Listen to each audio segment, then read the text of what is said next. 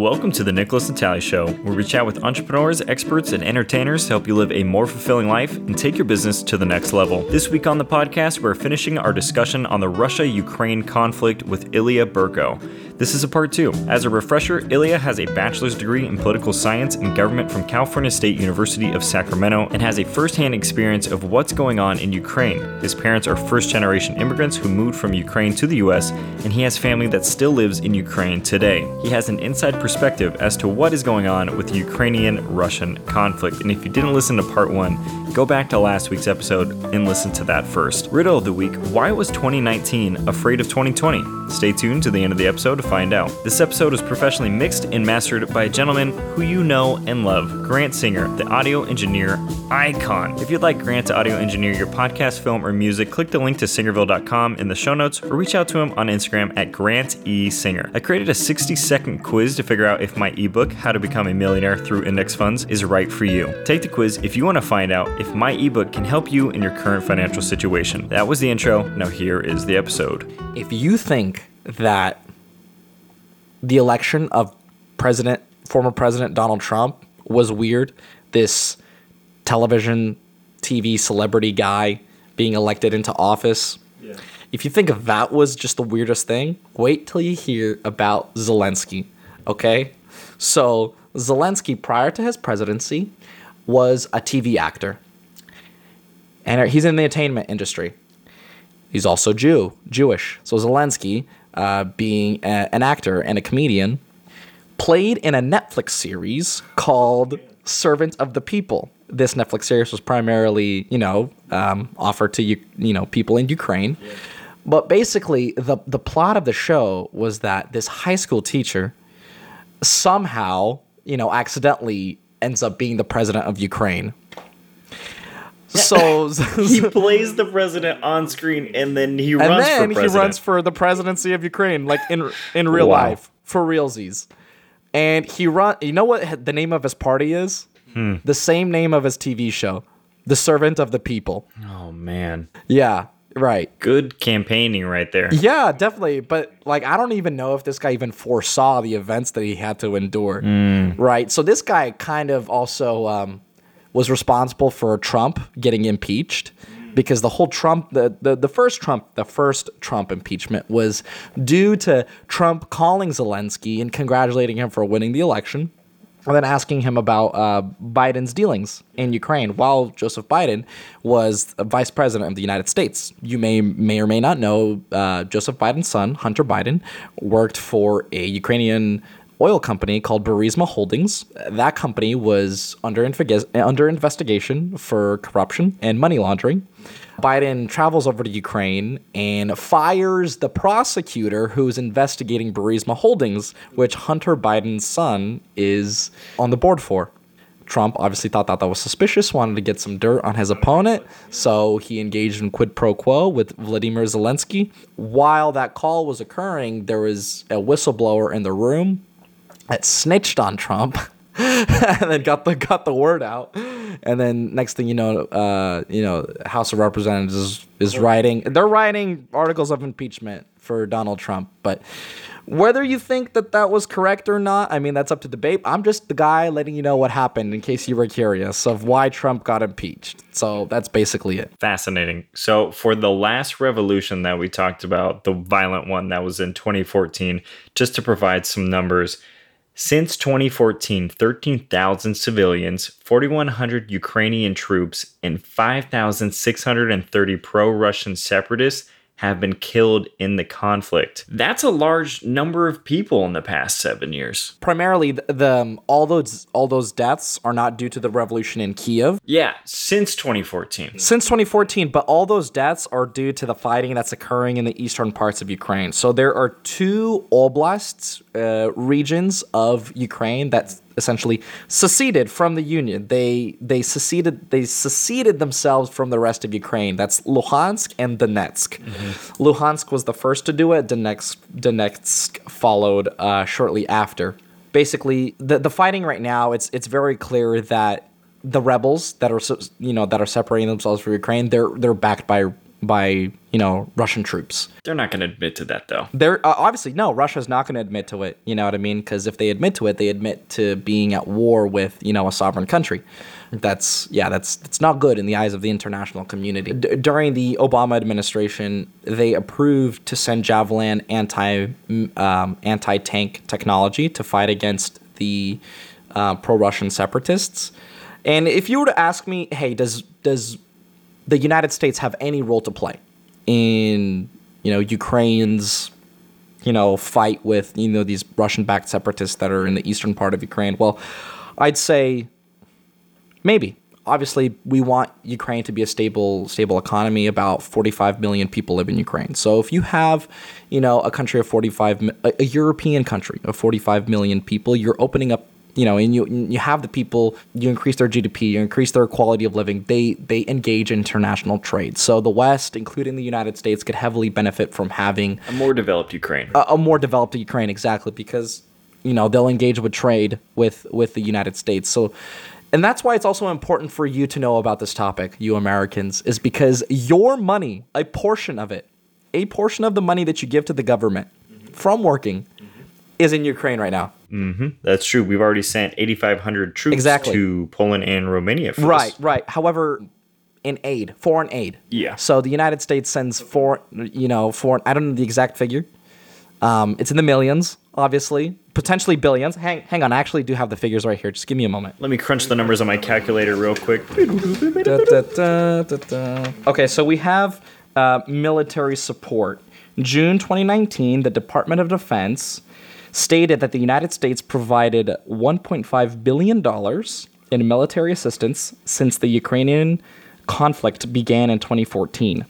That's an average about $30 million a year. In 2016, Congress passed the Ukrainian Security Assistance Initiative, which is meant to support Ukraine's sovereignty and territorial integrity and to help it defend against further uh, foreign aggression. That is a total of $1.1 billion will be apportioned by 2020. So this is a little bit of outdated data. Um, to fund Ukraine's training programs and operational needs for naval infantry, land, and special operations.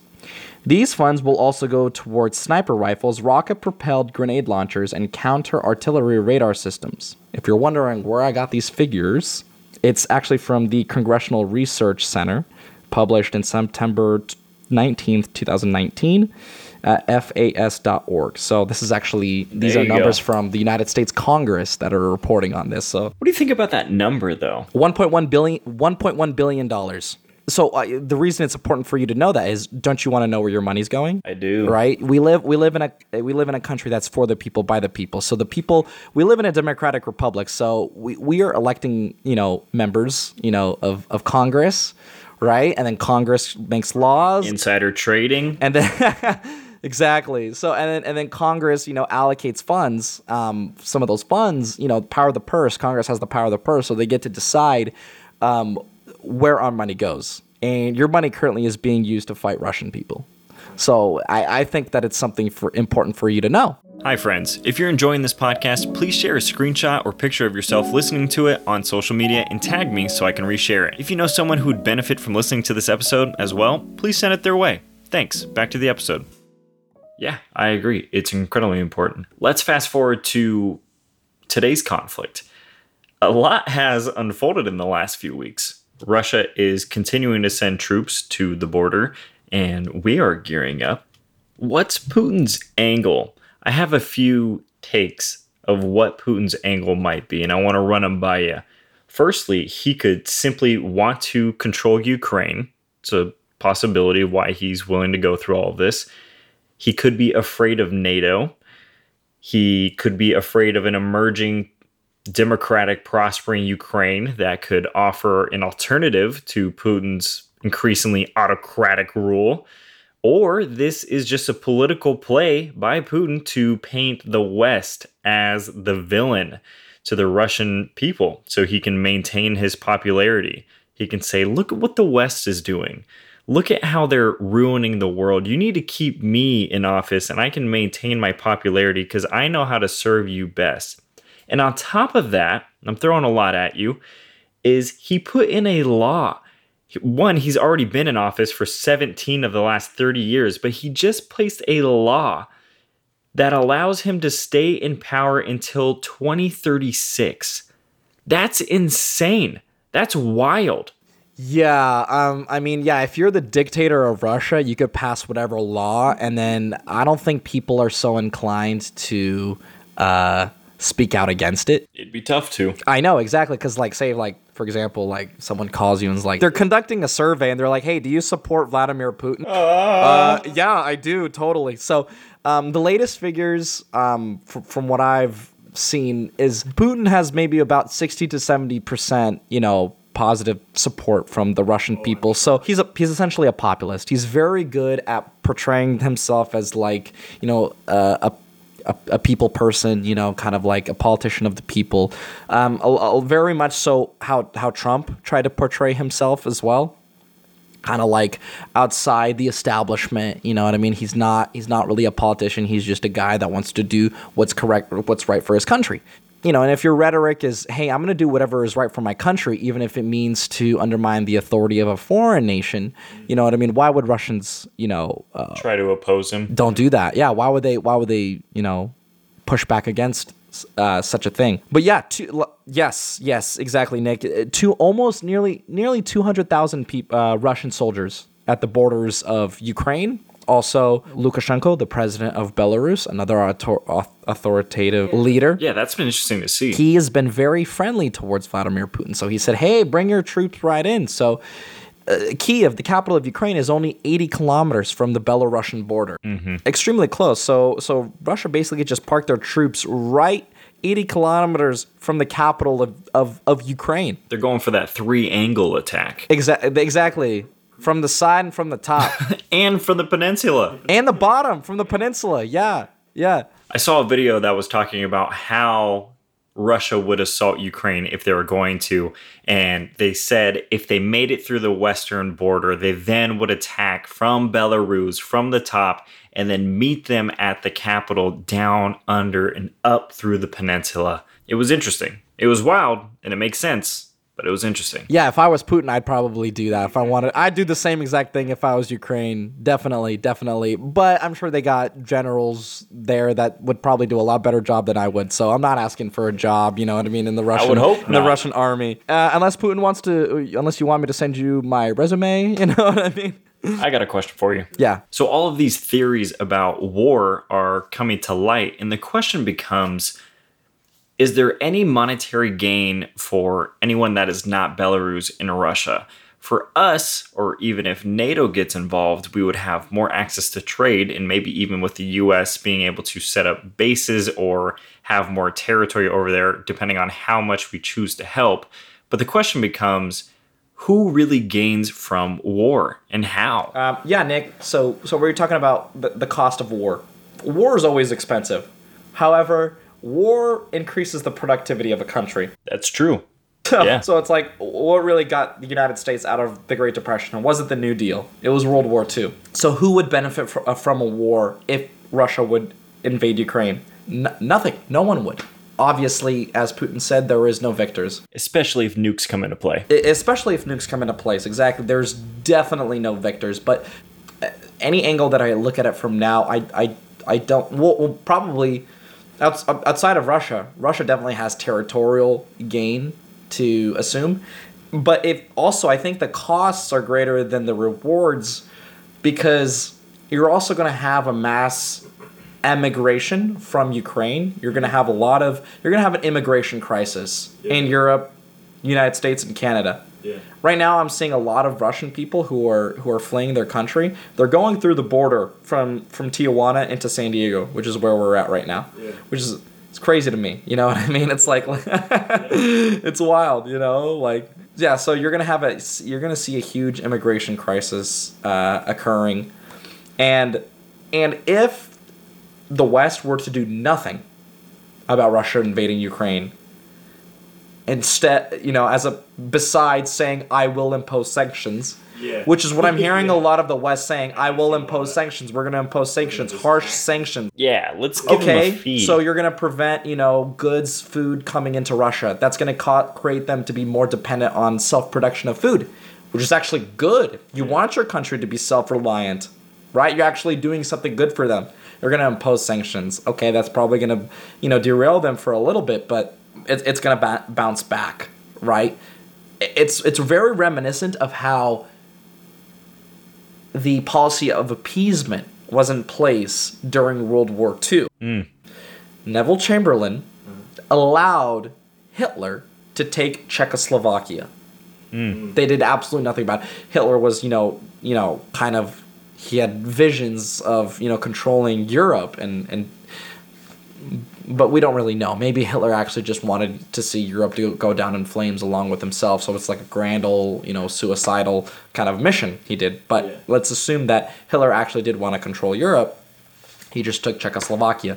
Neville Chamberlain, the Prime Minister of England at the time, you know, Great Britain, I should say, just said, hey, let him have it. You know, if we let him have Czechoslovakia, maybe he's not going to go any further. Yeah. A few years later, 1939, and, you know, invades Poland. You give somebody an inch. You get You give somebody an inch of Exactly. power. It's a sweet exactly. taste. Yep, yep. So if, if if if we do, if the West does nothing about Russia invading Ukraine, then what else is on the table. wh- what else what else do you think Putin is willing to do? Putin wants Turkey. Oh my gosh. He definitely wants that gas line down in Turkey. Oh yeah, definitely, definitely. Yeah, I think Turkey would definitely be concerned with. I got a quote for you. I got a quote for you, and then we'll move on to the last question. Okay. The quote that I saw was that in war, you can die once. In politics, you can die a million times over. And this essentially means that in politics, you can always have an opportunity to regain your reputation, Yeah. Regain your political popularity or yeah. power, or even regain monetarily. Oh yeah. But those who go to war die. There's less at stake for the politicians who are calling the shots of war. Definitely. Um, in this conflict here, I think that it. Allow me to say it this way. I actually spoke with my parents yesterday because I was curious what my family is feeling like over there. So I have I have aunts and uncles um, that are currently living in Ukraine, and I call my parents to ask them, "Hey, what are what are those people? What are what are those people thinking?" Frankly, they have nowhere to go. You know, um, I have my dad has an uncle out in Ukraine. His um, his daughter lives in Italy, but he's you know in his seventies, so it's not like that they're gonna you know enlist him into the military if if anything were to escalate. So, frankly, I think the you, you know if Russia were to invade Ukraine, it's not really. I don't think citizens should be concerned of you know being bombed. I think maybe there is going to be collateral damage. There is definitely going to be, um, you know, some kind of crossfire that they're caught in. Um, but frankly, they're just going to live their lives. You know, this is just the kind of life they're living. They're living in a world where the government's unstable, corruption is inevitable. Um, your your neighbor, your neighboring country is you know is just an aggressor. And I asked my mom, hey, how does you know what's your brother gonna do? Is he gonna move to Poland? You know what I mean? Because you know we have he has has a residency in Poland. That's probably what what they're going to try to do. But is Poland even going to allow this exodus of Ukrainians into their country? You know, we know that Poland does not like immigrants. Poland does not allow immigrants in this country. Yeah. So you're going to have a lot of displaced people. Frankly, you're going to have a lot of displaced people. So ultimately, it's it's it's the common folk that are suffering. The people in power, you know, they're they're They're in their mansions. exactly they're in their mansions. They're smoking cigars. They're just hanging out. You know, they're They're playing a game of chess. they're not really the ones that are suffering. It's it really is the common folk. Um, so my heart just goes out to them. Just goes out to the people. It goes out to the, you know, young men that are you know that are you know being enlisted into the army and you know dying and dying for what really you know. So it's it's it's truly a tragedy of of what's occurring. Do you think they'll go through with it? I don't think so. You I think it's what, posturing? I think what Russia is doing is they're trying to come to a compromise. Uh, they're trying to come to a compromise. They want to get you know the West to come to this agreement to say Ukraine will not join NATO. Ukraine is not a country that's able to join NATO. I think that that is ultimately will, what Russia wants and ultimately what Russia gets. You think so? I think so. It just seems like it's the right move for them. This opportunity has been around for them for a while, but now seems like the right time more than ever. Nick, I had, I, I had, yeah, it, it, it, it it's, it's the ideal move, but But Russia's big and scary. it, I would obviously want uh, Ukraine to join NATO for, for the you know safety and security, but I think Ukraine also has a cult, a huge cultural issue. Oh yeah, the demographic split. The demographic, the demo, you know, the demographic split between uh, Russia and Ukraine is, you know, Russian ideology is still very, very prevalent within Ukrainian society. You have nearly a third of, you know, people in Ukraine having Russian as their native language. yeah. You know, you have one side of the country voting for pro pro Russian party member, uh, pro Russian politicians. You have one side that's voting for pro Ukrainian, pro West party members. Um, so so their so their division is is is deeply rooted in you know their ethnic ideology or their linguistic ideology. Um, you know, it's interesting. There was a law that passed in Odessa, which is a, a Russian speaking city in Ukraine, that would ban any Russian dialogue in administrative or government affairs. Wow. However, that law was blocked by Ukrainian parliament, hmm. unfortunately. Yeah. Listen, okay, I'm not going to defend fascism over here. I'm not going to defend fascism, obviously. Bad thing. Nazis, bad, right? However, it might be good for Ukraine to totally embrace a Ukrainian ideology Yeah. and have a hardline ban on any Russian influence. Russian media should be banned. The you know speaking Russian in uh, schools, public schools, speaking Russian in you know public affairs, any public affair that's you know that's that's occurring, um, I think Russian should be banned. And in the private sphere, I think you know Russian culture, Russian ideology should be shamed. I think that if Ukraine is going to evolve into a you know modern, westernized, pro-Ukrainian uh, country, I think there definitely has to be a mindset shift within the people that you know within the people that currently live there. They need their own identity. They need their exactly. I, I love that. Yeah, yeah, yeah. Exactly. Ukrainians need their identity. You know, for a long time, Ukraine has been seen as part of Russia. They've always been like this vestige of Russian ideology. And the people who believe that, they don't say Ukraine. Yeah. They say the Ukraine. Oh no. So when you hear someone say the Ukraine, essentially what they're saying is like, yeah, the Ukraine is just like part of of Russia. It's it's you know just a vestige. Of, it's kind of like, so the, the the language Ukrainian is kind of like a rural uh, dialect of Old Slavic. So it was originally called Ruthenian. So Ruthenian was the language of country people in Kievan Rus. Yeah. So Kievan Rus was the first um, Russian state where the capital was in Kiev, modern modern day Ukraine. Um, and the Ruthenians were a group of people that lived out in the countryside, mainly like the west of the Dnieper River. But but now it's it, you know Ukrainians have their own language, they have their own ideology. Um, but essentially, you know, Russia's trying to say like, no, no, no, Ukraine is just a part of Russia. We just need we, we need to stick together. You know what I mean? We're like sister countries.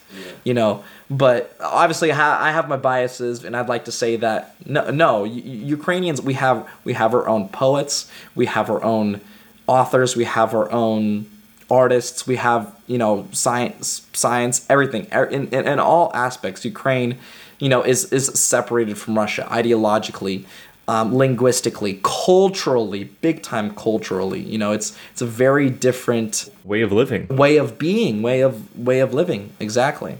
So what was the question? Yeah. In any case, it's a lot to unpack. Ukraine and Russia both have very vast histories, and there are a multitude of political games being played all at once. Nevertheless, Ilya, you made it. You made it to the final question of the podcast. i made it to the end You made it to the end. Woo! and i finished my Your logger. ukrainian lager I'm about a fourth of the way through. ah i beat you I got three fourths to go. The final question of the podcast is What does it mean to live a fulfilling life? There is a quote by the great German philosopher Friedrich Nietzsche. To live is to suffer, and to survive is to find meaning within the suffering. I've sort of found meaning in my faith. My God, Jesus Christ, has called me to pick up the cross and carry carry a burden, right?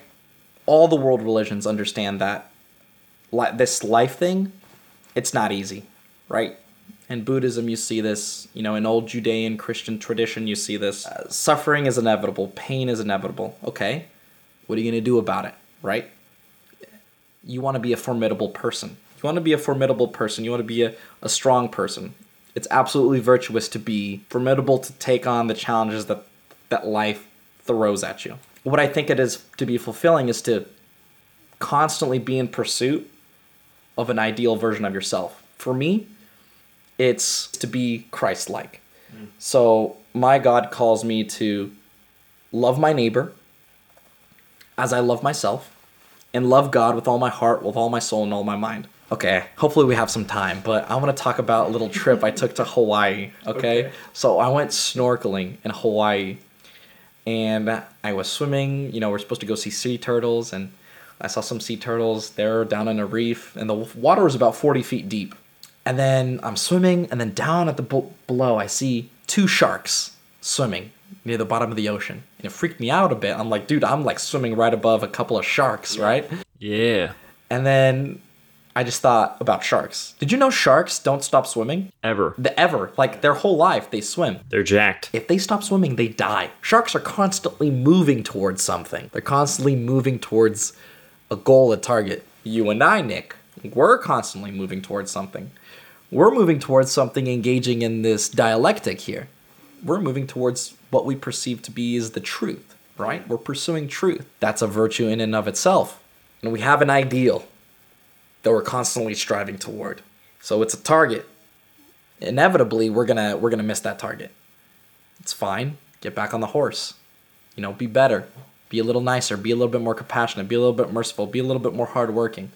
Be like a shark, man. Just keep like swimming. So Dorothy said it best. Just keep swimming. So I, I think that it, you know re, realizing what my faults are and then being able to better myself. I think I think that's I think that's where the joy of life comes in. Being in the company of good people, you know, having the love of friends and family obviously is always a plus. And I think that that's where life's joy comes from. I like that. Thank you, thank you. You know, I I, I was I I went to Hawaii in a very philosophical and metaphorical state of mind. So I'm glad I got something out of it. It's a good story. Thank yeah. you, thank you. Be like a shark. Be like a shark. Yes. I'll remember that. Ilya, I want to thank you for your time and for your brain. Nickolas, thank you for having me. Yeah, I am glad to have you. Ilya, where can people connect with you on the internet? If you would like to get in contact with me and further discuss sharks or The Ukrainian conflict. or Ukraine or my experience with Ukraine or my family's experience with Ukraine, which by the way, we probably don't have enough time for, but it's a phenomenal story of how my parents escaped Ukraine. I wanted to know about that. I had a whole category dedicated to it called personal ties that we just didn't get a chance to get to. Well, next episode, right? next next next time I'm on, okay?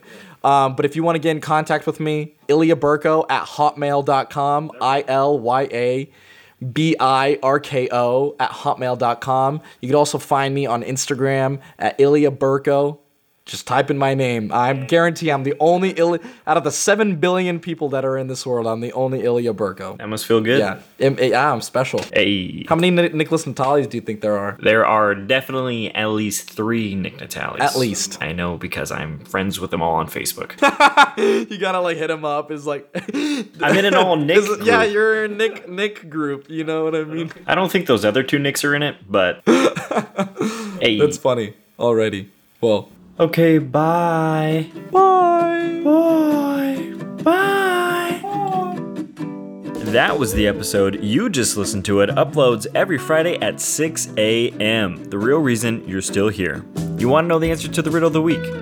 Why was 2019 afraid of 2020? Because they had a fight in 2021. Oh boy. Oh boy. Does that bring back some memories? And doesn't it still feel a little bit like 2021? Just a little bit, just a little bit of nostalgia going into this year. Or maybe it's just lingering Emotional damage. This episode was professionally mixed and mastered by a gentleman who you already know. You know him. Guess who? It's Grant Singer.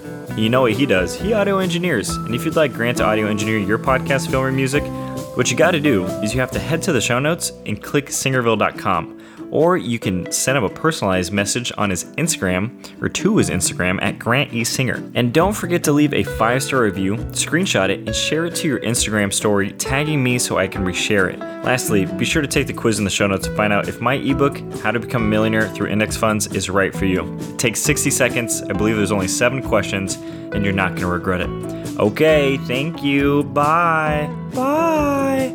Thanks for listening. Bye bye. See you. See you next week.